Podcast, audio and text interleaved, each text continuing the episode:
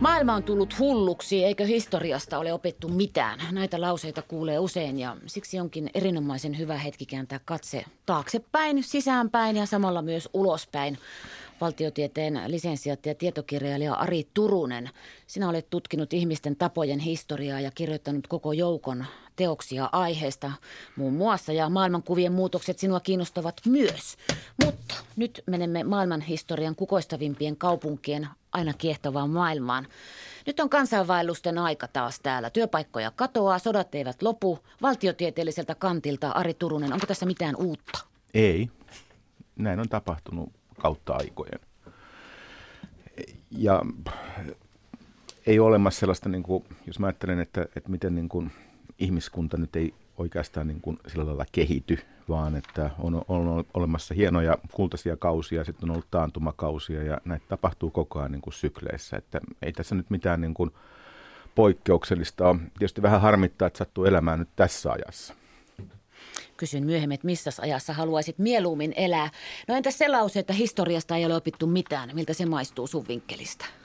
Niin, no nythän ollaan taas miettimässä koulujen opetussuunnitelmia ja ehdotettu esimerkiksi sitä, että, että historian opetusta ja maantieteen opetusta pitäisi niin kuin vähentää. Ja tässä voin, voin sanoa, että historiasta ei ole todellakaan opittu mitään, jos halutaan näitä oppia, näitä vähentää koulussa.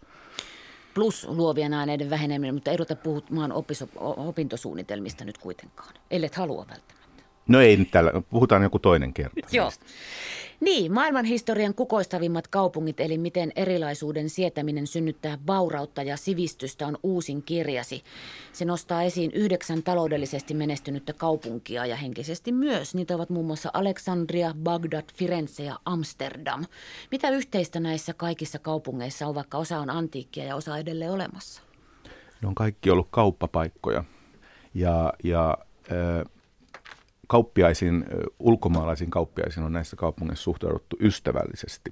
Ja niitä on esimerkiksi yksi mainitsemani, tai tässä kirjassa mainittu kaupunki on Isfahan 1600-luvun Persiassa, jota kehuttiin yhdeksi maailman, maailman kohteliaammaksi kaupungiksi. Ja se houkutteli paljon esimerkiksi ranskalaisia, ranskalaisia ja hollantilaisia kauppiaita. Eli näissä kaikissa kaupungeissa on se yhtymäkohta, että siellä on tehty bisnestä ja, ja otettu vastaan ulkomaalaisia kauppiaita, vaihdettu ideoita, ja kun ideat on vaihtuneet, niin on keksitty jotain uuttakin. Talous on mennyt nousuun, ja kaupungit on vaurastunut, ja kun on vaurastunut, niillä on ollut varaa rahoittaa myös kauneutta ja taidetta, joka on tehnyt niistä kaupungeista vieläkin houkuttelevimpia, ja niistä on tullut magneetteja. Ei kyse ole siitä, että siellä olisi ollut jotain suunnattomia pakolaistulvia, vaan että näihin kaupunkeihin on haluttu mennä tekemään uraa – tekemään kauppaa, pärjäämään. Ja sitten lopputuloksena on, että useimmat näistä kaupungeista oli aikoinaan maailman myös ö, isoimpia kaupunkeja väkiluvulta. Ja kirjoja löytyy näistä kertomistasi kaupungeista. Se on oltava se kirjasto ja kirja ja tieto siellä myös. Niin, no vanha klassinen viisaus on, että tieto on valtaa ja ne, joilla on valtaa, osaa käyttää sitä tietoa kaikissa näissä kaupungeissa on ollut poikkeuksellisen avoin ilmapiiri ja, ja sitä avointa ilmapiiriä on tukenut kirjastolaitos. Ja esimerkiksi Aleksandria, kun Aleksandria perustettiin, niin ensimmäinen Aleksandrian hallitsijoista Ptolemaios nimenomaan halusi, Ptolemaios ensimmäinen, että äh, hankkia sinne niin kaikki maailman kirjat, jotta hän voisi hallita Välimeren aluetta paremmin. Ja niin hän onnistuikin tässä tiedollaan ja vallallaan. Ja Bagdad on toinen esimerkki, jonne koottiin kaikki tunnettu kirjallisuus, myös, myös, myös äh, kreikkalainen kirjallisuus, eli Bagdadissa 800-luvulla, äh, 800-900-luvulla säilyttiin oikeastaan se koko länsimainen perintö, kun muualla päin Eurooppaa oltiin va- vajottu barbariaan. Ari Turunen, tämä sana sietäminen, se on herättänyt ajatuksia jo Radio Suomen lähetysikkunassakin. Siitä tulee monenlaista mieleen. Tahallaanko se laitoit? Mitä, täs, mitä se tarkoittaa sulle? No siis sana suvaitsevainen on mun mielestä liian positiivinen, enkä mä, mä oon kauheasti innostunut kaikista uudesta ja vieraastakaan, mutta riittää, että, että sietää. Ja, ja näissäkin kaupungeissa on siedetty erilaisuutta – ja mun mielestä sietäminen on, on oikeastaan se kaiken niin kuin A ja O. Ja nyt mä en puhu pelkästään siitä, että sä siirrät niin kuin erilaisia ihmisiä, vaan sun pitää siirtää myös erilaista ajattelua, erilaisia ideoita.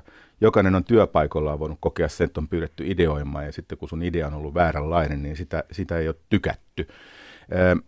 Mä puhun sen puolesta, että, että niin kuin me vähän voitaisiin kaikki ravistella omaa maailmankuvamme ja oppia jotain uutta toisilta ihmisiltä ja sietää sitä niin kuin erilaisuutta, erilaisia ideoita, erilaisia ajattelutapojakin. Ei se ainakaan niin kuin pahenna asiaa, jos sietää. Pitääkö tyhmyyttä sietää, Harri Turunen? Totta kai meidän pitää sietää erilaisuutta, on tyhmyyskin erilaisuutta. Ja, ja jokainenhan meistä tekee joskus typeryyksiä.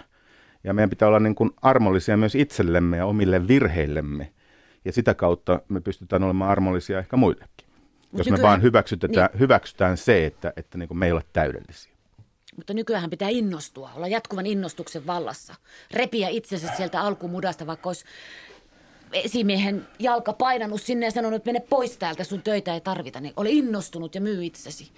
Niin, tässä just tullaankin siihen, että miksi mä käytän sanaa sietäminen, että tätä mä en nimenomaan halua, että ei pidä pakko innostua ja, ja saa olla eri mieltä eikä heti pidä tulkita sellaista ihmistä muutosvastarintaiseksi, jos se kerran vaan sanoo oman näkemyksensä. Ja tässä nimenomaan on mun mielestä mainio, kun John Locke, jota pidetään liberalismin isänä, oli maanpaossa Amsterdamissa, niin hän nimenomaan – kirjoitti kirjeen eh, Letters on Tolerance, eli tästä sietämisestä, että, että niin kuin hänen mielestään ketään ei voi pakottaa innostumaan esimerkiksi jostain uudesta uskonnosta tai omaksumaan joku uusi aate tai uskonto. Ei se tule pakolla.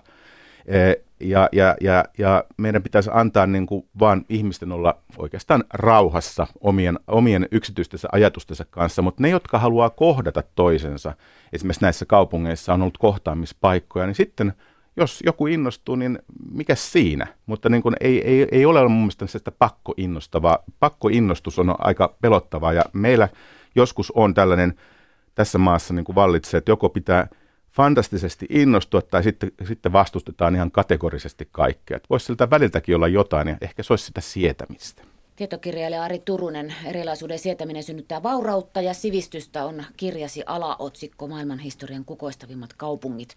Tutkii kaupunkien historiaa, sitä kautta meidän kaikkien historiaa. Hyvinvointiyhteiskunta.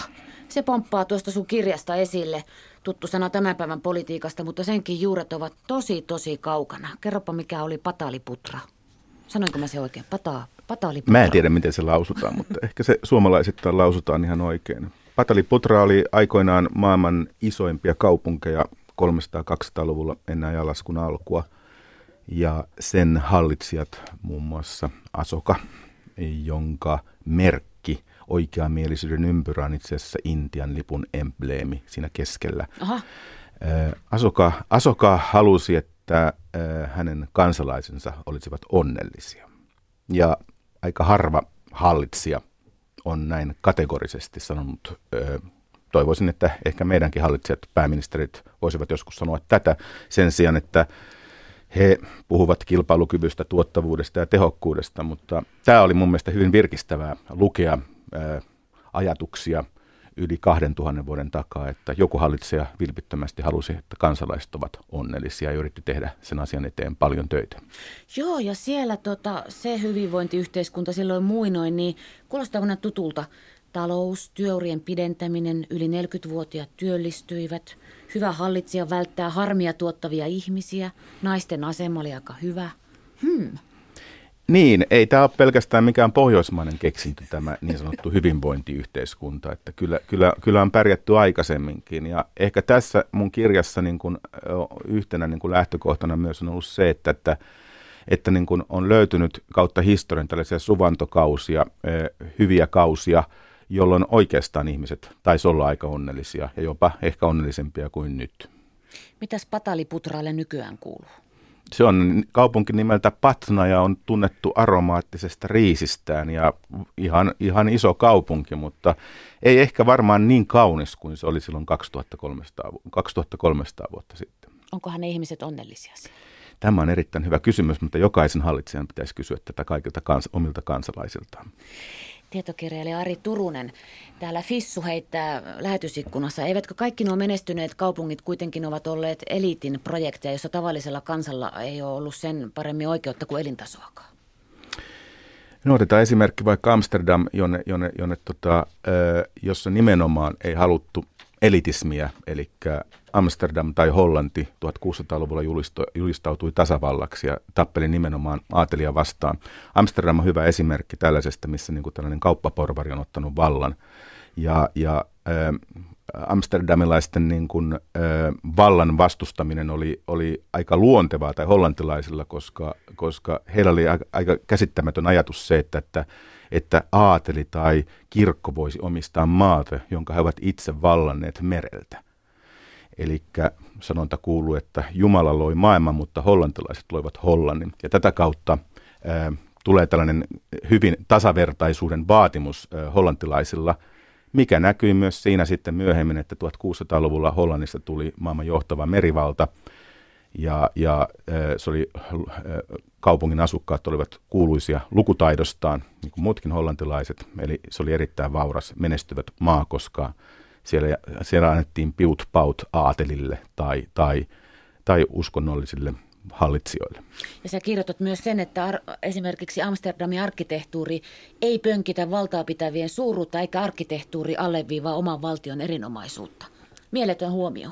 Mutta jokainenhan sen näkee, jos, te käy, jos, jos, ihmiset, jos me matkustaa jossain Roomassa tai Viinissä tai Lontossa tai Pariisissa, niin Amsterdam eroaa tästä. Siellä on kauniita pikkusia porvarien taloja, mutta ei siellä ole mitään suunnatonta mahtipontista arkkitehtuuria. Valta, niin. Valtaa, niin. Se on toimiva kaupunki, jonka, jonka 1600-luvun arkkitehtuuri heijastaa tätä edelleenkin tätä ajattelutapaa, että, että niin kun ollaan jollain lailla nöyriä ei, ei olla liian mahtipontisia, mutta voidaan kuitenkin rikastua ja nauttia elämästä. Mutta onko se epä, epäisänmaallinen kaupunki, kun siellä ei se valta haise? Sitä ei näytetä. Niin, no mikä on epäisänmaallista? Tämä on erittäin hyvä kysymys myös. E, mä en osaa sanoa, mikä on epäisänmaallista tässä, tässä, tässä niin kuin yhteydessä. Enemminkin voisi sanoa näin, että, että, että kyllähän tietysti voidaan ajatella näin, että, että Amsterdamissa perustettiin kauppakomppania, johon otettiin niin kuin osaajia eri, eri ammattikunnista – siellä oli, oli, oli oluenpanioita, flaamilaisia kartanpiirtäjiä, purjehtijoita ja niin edespäin. Eli se oli hyvin niin kuin värikäs porukka, jotka, jotka, jotka kauppakomppaniassa piti valtaa ja, ja suosittiin tällaista erilaista, erilaista ajattelutapaa, eli johtoryhmissä oli eri, erityyppisiä ihmisiä. Ja tämä on mun mielestä niin kuin erittäin niin kuin hyvä opetus meille kaikille, että te enää pidä palkata samanlaisia ihmisiä. Ne niin sanotut hyvät tyypit on usein meidän mielestämme niitä, jotka ajattelevat samalla tavalla kuin me. Ja Amsterdamin kauppakompanioissa näin ei ollut. Ja sitä kautta saatiin monenlaista osaamista ja sitä kautta myös Amsterdam ja, ja Hollanti nousi, nousi merkittäväksi taloudelliseksi mahdiksi 1600-luvulla. Vapaus sanoa ja julkaista selittyy myös Amsterdamiin. Mitä se tarkoittaa? No Amsterdamiin äh, muutti paljon äh, osaajia ympäri maailmaa, kun 1600-luvulla tietenkin äh, eri maissa niin vainottiin vähemmistöjä ja eri uskontokuntien edustajia, niin protestantteja kuin juutalaisia, katolisia, kaikkia. Tuntui, että, että Eurooppa oli seonut, mutta 1600-luvulla oli yksi ainoa paikka eh, Manner-Euroopassa, jossa näin ei tapahtunut, ja se oli, se oli Hollanti. Ja äh, sinne juutalaiset ja, ja flaamilaiset äh, pakolaiset perustivat kirjakustantamoita, jotka edelleenkin on olemassa. He rupesivat painamaan kaikenlaista tieteellistä kirjallisuutta, mikä oli kielletty muualla Euroopassa, Galileo Galileon teoksia tai, tai muiden Euroopan hallitsijoiden, hallitsijoita kritisoivaa kirjallisuutta, mistä olisi saanut kuolemantuomion jossain muualla.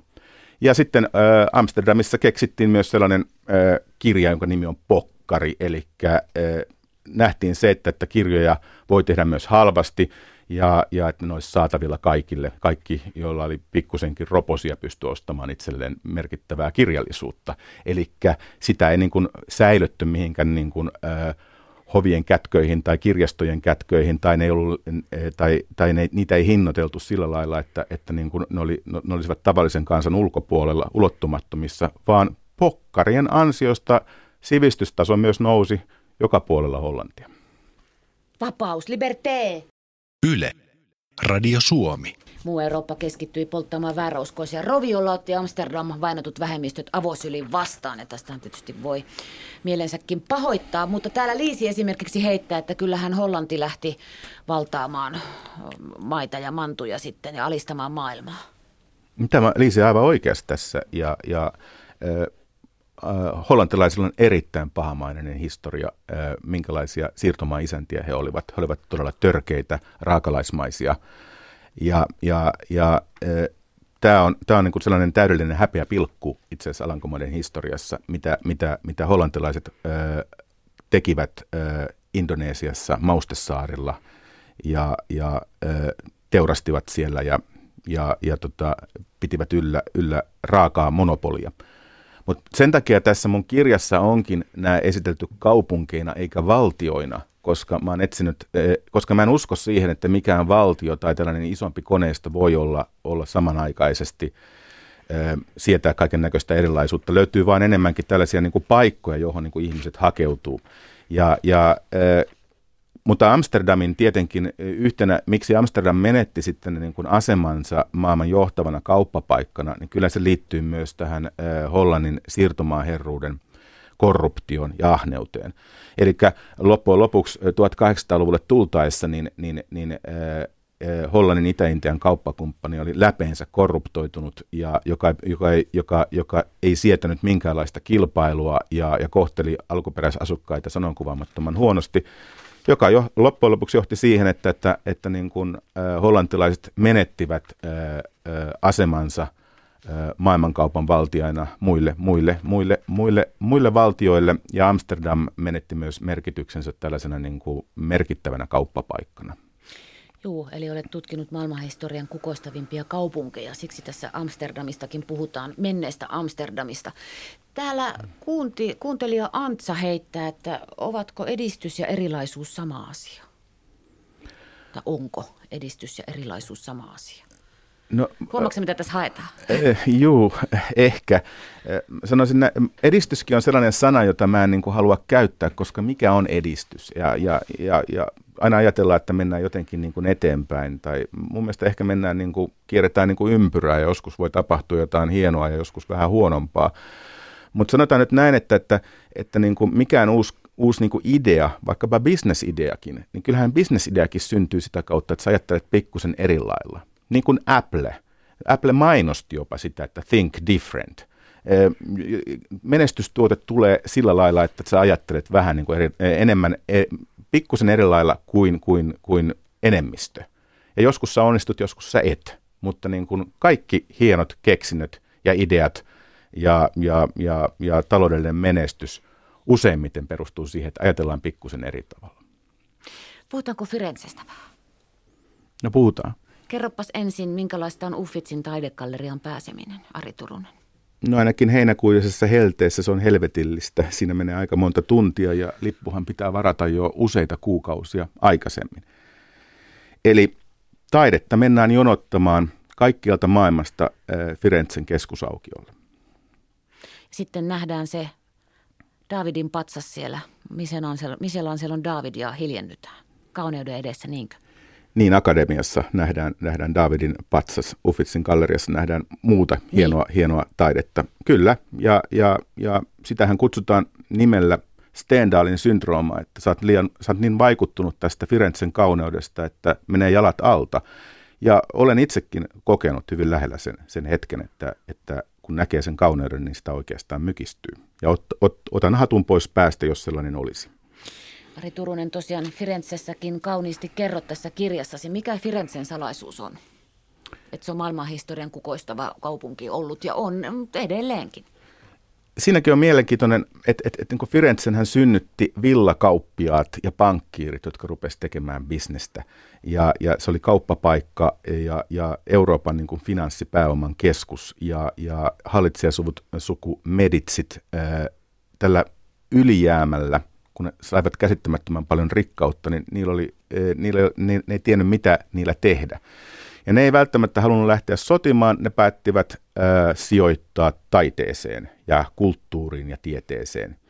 Ja sitä kautta syntyy liikehdintä, jota myöhemmin historioitsijat ovat kutsuneet renesanssiksi.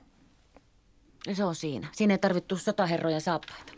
Ei, eikä mitään poliittista ohjaustakaan, vaan se, että, että, että, että siinä kaupungissa hetken aikaa taiteilijat ja tieteilijät ja eri alojen osaajat kokivat olevansa turvassa ja he saivat hyvää palkkaa ja he saavat toteuttaa itseään ilman, että joku oli koko ajan siinä niin kuin manageramassa vieressä, että, että minkälainen on tuotos tai mitä.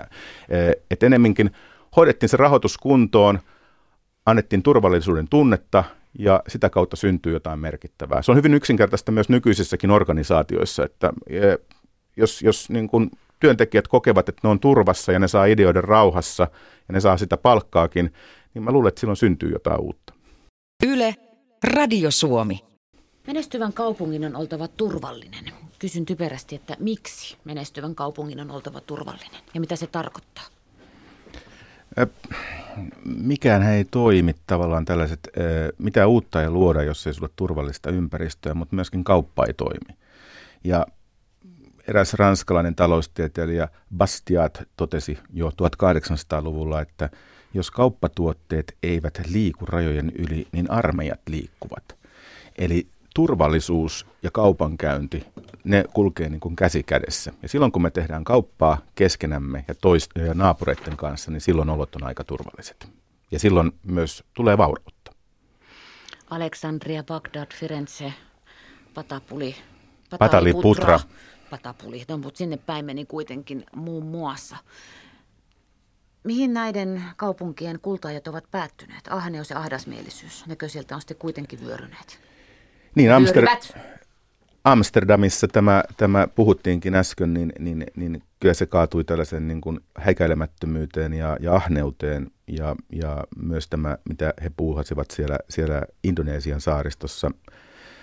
Mutta eh, ahneus on yksi, toinen on, toinen on sitten tämä uskonnollinen suvaitsemattomuus. Eli, eli kaikissa näissä kaupungeissa, ehkä San Franciscoa lukunottamatta, koska me emme tiedä, mitä San Franciscolle tapahtuu vielä, mutta voimme spekuloida sitä. Mutta kaikissa näissä muissa kaupungeissa kultainen aika, tai tämä vaurauden aika on, on niin päättynyt joko siihen, että hallitsijat ovat korruptoituneita, tai sitten valtaan nousee joku populisti, joka alkaa kategorisoida väestöjä. listoja eräänlaisia listoja. Esimerkiksi muinaisessa Aleksandriassa ruvettiin luokittelemaan Aleksandrian kansalaisia heidän etnisen ryhmänsä perusteella ja annettiin sitten niin kuin verohelpotuksia hallitsijasukuun kuuluville. Tai siis lähinnä kun roomalaiset tulivat valtaan, niin nimenomaan niin kuin room- kreikkalaisille ja roomalaisille. Ja sitä kautta alkaa tulla sitten niin kuin epäsopua ja, ja yhtäkkiä kaupungin niin kuin, ö, talous alkaa laantua ja taantua ja loppujen lopuksi sehän päättyi melkein siihen, että, että, että niin kuin, ö, kirjasto poltettiin aika monta kertaa ja nythän siitä ei ole jäljellä muuta kuin, kuin, kuin vain nimi. On sinne rakennettu nyt uusi kirjasto, mutta alkuperäistä, ä, alkuperäistä Aleksandria juurikaan ei ole enää olemassa. Mutta sama tapahtui myös Bagdadissa, jossa kun Aleksandriassa sitten loppujen lopuksi nousi valtaan äärikristityt, niin Bagdadissa nousi valtaan sitten äärimuslimit. Eli tätä ääriliikehdintää on. Ja Pataliputrassa taas äärihindut, jotka ö, toivat uudestaan ja paaluttivat oikein kastilaitoksen ja, ja tulivat siihen tulokseen, että ainoastaan niin kuin, kastilaitos on se, jolla, jolla tätä, tätä yhteiskuntaa hallinnoidaan. Ja tällainen lakiteksti vielä niin tuotiin kaikille nähtäväksi, että nyt toteutetaan tätä, kun taas e, edellinen Asokan aikainen Pataliputra nimenomaan puhui tällaisesta uskonnollisesta toleranssista ja siitä, että ei ole olemassa millään uskonnolla mitään niin kuin määräävää asemaa. Eli tämä niin kuin toistuu, ja sama, sama myös tapahtuu Firenzessä, kun rakennetaan Turhuksien rovio, jossa niin kuin eräs, eräs saarnaaja, munkki Savonarola sitten alkaa polttaa Turhuksien roviota – ja kaikki taideteokset kerättiin sitten niin kuin Firenzen keskustolle ja sy- sytytettiin tuleen. Eli, eli kyllä näissä kaikissa on, on ö, samanlainen, niin kuin, samanlainen niin kuin piirre, että sanotaan näin, että, että ö, kaikissa kulttuureissa löytyy näitä samoja ilmiöitä niin hyvässä kuin pahassa. Niin, mikä se San Francisco kuuluu tähän maailmanhistorian kukostaviin kaupunkeihin, Ari Turunen sun vinkkelistä. Mikäs ääri siellä on se unelma-ääri, ääriunelmat. Kaikki pyrkivät sinne niitä autotalli firmoja panemaan pystyyn Steve Jobsin jalanjälkiin. Ei niitä autotallejakaan, ne on kaikki jo täynnä siellä. Mutta aika pitkälle... Eikä San... siellä enää kukkapäässä kuljeta. Mutta aika pitkälle San Franciscossa tai San Francisco Bay Arealla, Lahden alueella on, on, on niin kuin pärjätty. Mutta nyt, nythän siellä on niin kuin sellainen tilanne, joka vähän muistuttaa niin kuin sitä Amsterdamin ahneutta. Eli siellä Googlen ja Facebookin työntekijöiden busseja kivitetään, koska IT-miljonäärit ovat muuttaneet San Franciscoon asumaan ja ovat nostaneet asuntojen hinnat niin, että paikallisilla asukkailla, tavallaan näillä alkuperäisasukkailla, näillä beatnikeillä ja hipeillä ja homoilla ei ole enää varaa siellä asua. Ja tämä on niin kuin, tota, aiheuttaa nyt sitä niin kuin, eri puraa. Ja San Franciscohan on tällä hetkellä Yhdysvaltain yksi kalle, taitaa olla kalleen kaupunki asua, ja hotellien hinnatkin on ihan käsittämättömän korkeat. Ja sitten kun tähän vielä yhdistetään sitten se, että miten IT, IT-firmat siellä on niin kuin valjastettu myös tällaiseen niin kuin järjestelmälliseen vakoiluun, heiltä, heiltä, heiltä ei ole nyt varmaan sitä niin kuin kysyttykään, vaan on lähinnä niin kuin pakotettu, ja tämä sosiaalisen median jatkuva kyttäily, niin kyllähän se muistuttaa sellaista niin kuin vähän totalitääristäkin touhua, eli kaikesta, mitä me teemme ja digitaalinen jalanjälki ja sitten se kysymys onkin, että uskaltaako tässä enää ollakaan oma itsensä tai lähettää minkäänlaista sähköpostia, kun kaikki vakoilee ja kaikki kyttää ja kaikki kommentoi. Ja tämä on tavallaan niin kuin, lopputulema myös sitä tavallaan sellaisesta niin kuin, se on al- alkanut idealistisesta kulttuurista, mikä San Franciscossa luotiin, henkilökohtainen tietokone ja, ja, ja internet ja ihmisten mahdollisuus kommunikoida – tietoliikenneverkon kautta, mutta niin kuin, mitä meillä on tällä hetkellä aika, aika pelottavakin maailma, mikä tuo internet tuo tullessaan. Eijari just kirjoittaa hyvin, että aluksi etsittiin tulta, sitten uskottiin, käytiin kauppaa, tuli raha, ehkä seuraavaksi vapaus. Net, internetihän piti olla se vapaus. Niin, ja nyt se, se on kaikkea muuta kuin vapaa, mm. vapaa paikka. Se on, se on aika pelottava ja, ja suhtaudun itsekin hyvin, hyvin niin kuin mm, varovaisesti – siihen, mitä, mitä, minkälaisen digitaalisen jalanjäljen haluan itse antaa. Ari Turunen, valtiotieteen lisensiaatti ja tietokirjailija, ihmisiä ja historiaamme tutkinut mies. Mitä sä ajattelet sanasta raja? Aina pitää olla rajoja. Ihmisilläkin pitää olla rajoja. E, että, että tällainen rajattomuus ei ole se, se asia, mistä, mistä mä olisin niin kuin erityisen niin kuin innostunut. Mutta raja on myös paikka, jossa kohdataan. Ja, ja, ja tämä on mun mielestä niin kuin aina ollut kiinnostavaa, että missä löytyy tällainen kohtaamispaikka, jossa tullaan niin kuin vähän, voidaan olla siellä rajalla ja, ja, ja, ja tota, pysyä siinä omassa, omassa, omalla alueella, mutta että voidaan huudella sen rajan yli. Suomen vai... poika, tule tänne, täällä on pullaa.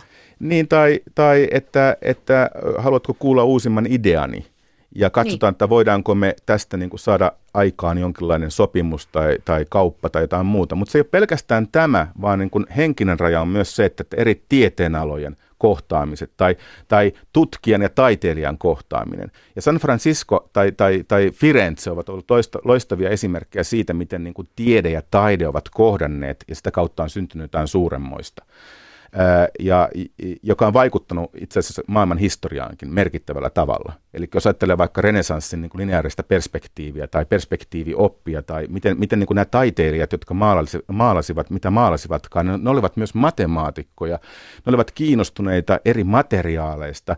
Michel Langelokin kuului kuvanveistien, anteeksi, kivenhakkajien kiltaan, koska hän osasi käsitellä kiveä.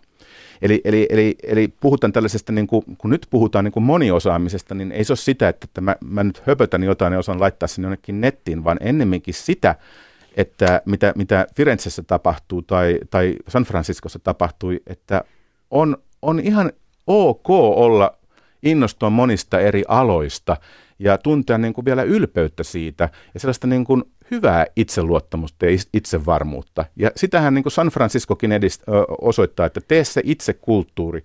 Eli kun painettiin jotain ö, ö, vaihtoehtolehtiä noissa, noissa niin kuin autotalleissa ja, ja, ja ajateltiin, mitä ajateltiin, oli omia kirjapainoja, kustantamoja. Sitten joku vaan päätti, että voitaisiin myös rakentaa henkilökohtainen tietokone. Ja sekin tehtiin sillä autotallissa. Eli tällainen vilpitön, mukava usko omaan itsensä, sitähän me kaikki tarvitsisimme myös tässä maassa. Niin, erilaisuuden sietäminen synnyttää vaurautta ja sivistystä. Määrittelimme jo aluksi tuon sanan sietäminen. Jos joku tuli nyt kyytiin, ei tarvitse enää jankuttaa sitä. Ari Turunen, valtiotieteen lisensiat ja tietokirjailija. Nämä asiat, joita tässäkin me voisimme puhua viisi tuntia näistä, mutta aika on rajallinen. Raja-sana tuli tässä käsittelet sellaisia asioita, että sinut voisi kaapata nyt näinä vastakkainasettelujen aikana vaikka mihin leiriin? Onko jo revitty? Ollaanko sinua laittamassa tiettyihin paikkoihin? Ei pysy näiden, näiden leirien ulkopuolella. Mä oon siinä rajatilassa, että, että niin kuin mä en halua, että, niin kuin, että tätä mua niin kuin määritellään suuntaan sun toiseen. Siedät kuitenkin sen. Minä siedän, mutta niin kuin en, en Et suostu. En Et suostu. Etkä innostu. En innostu.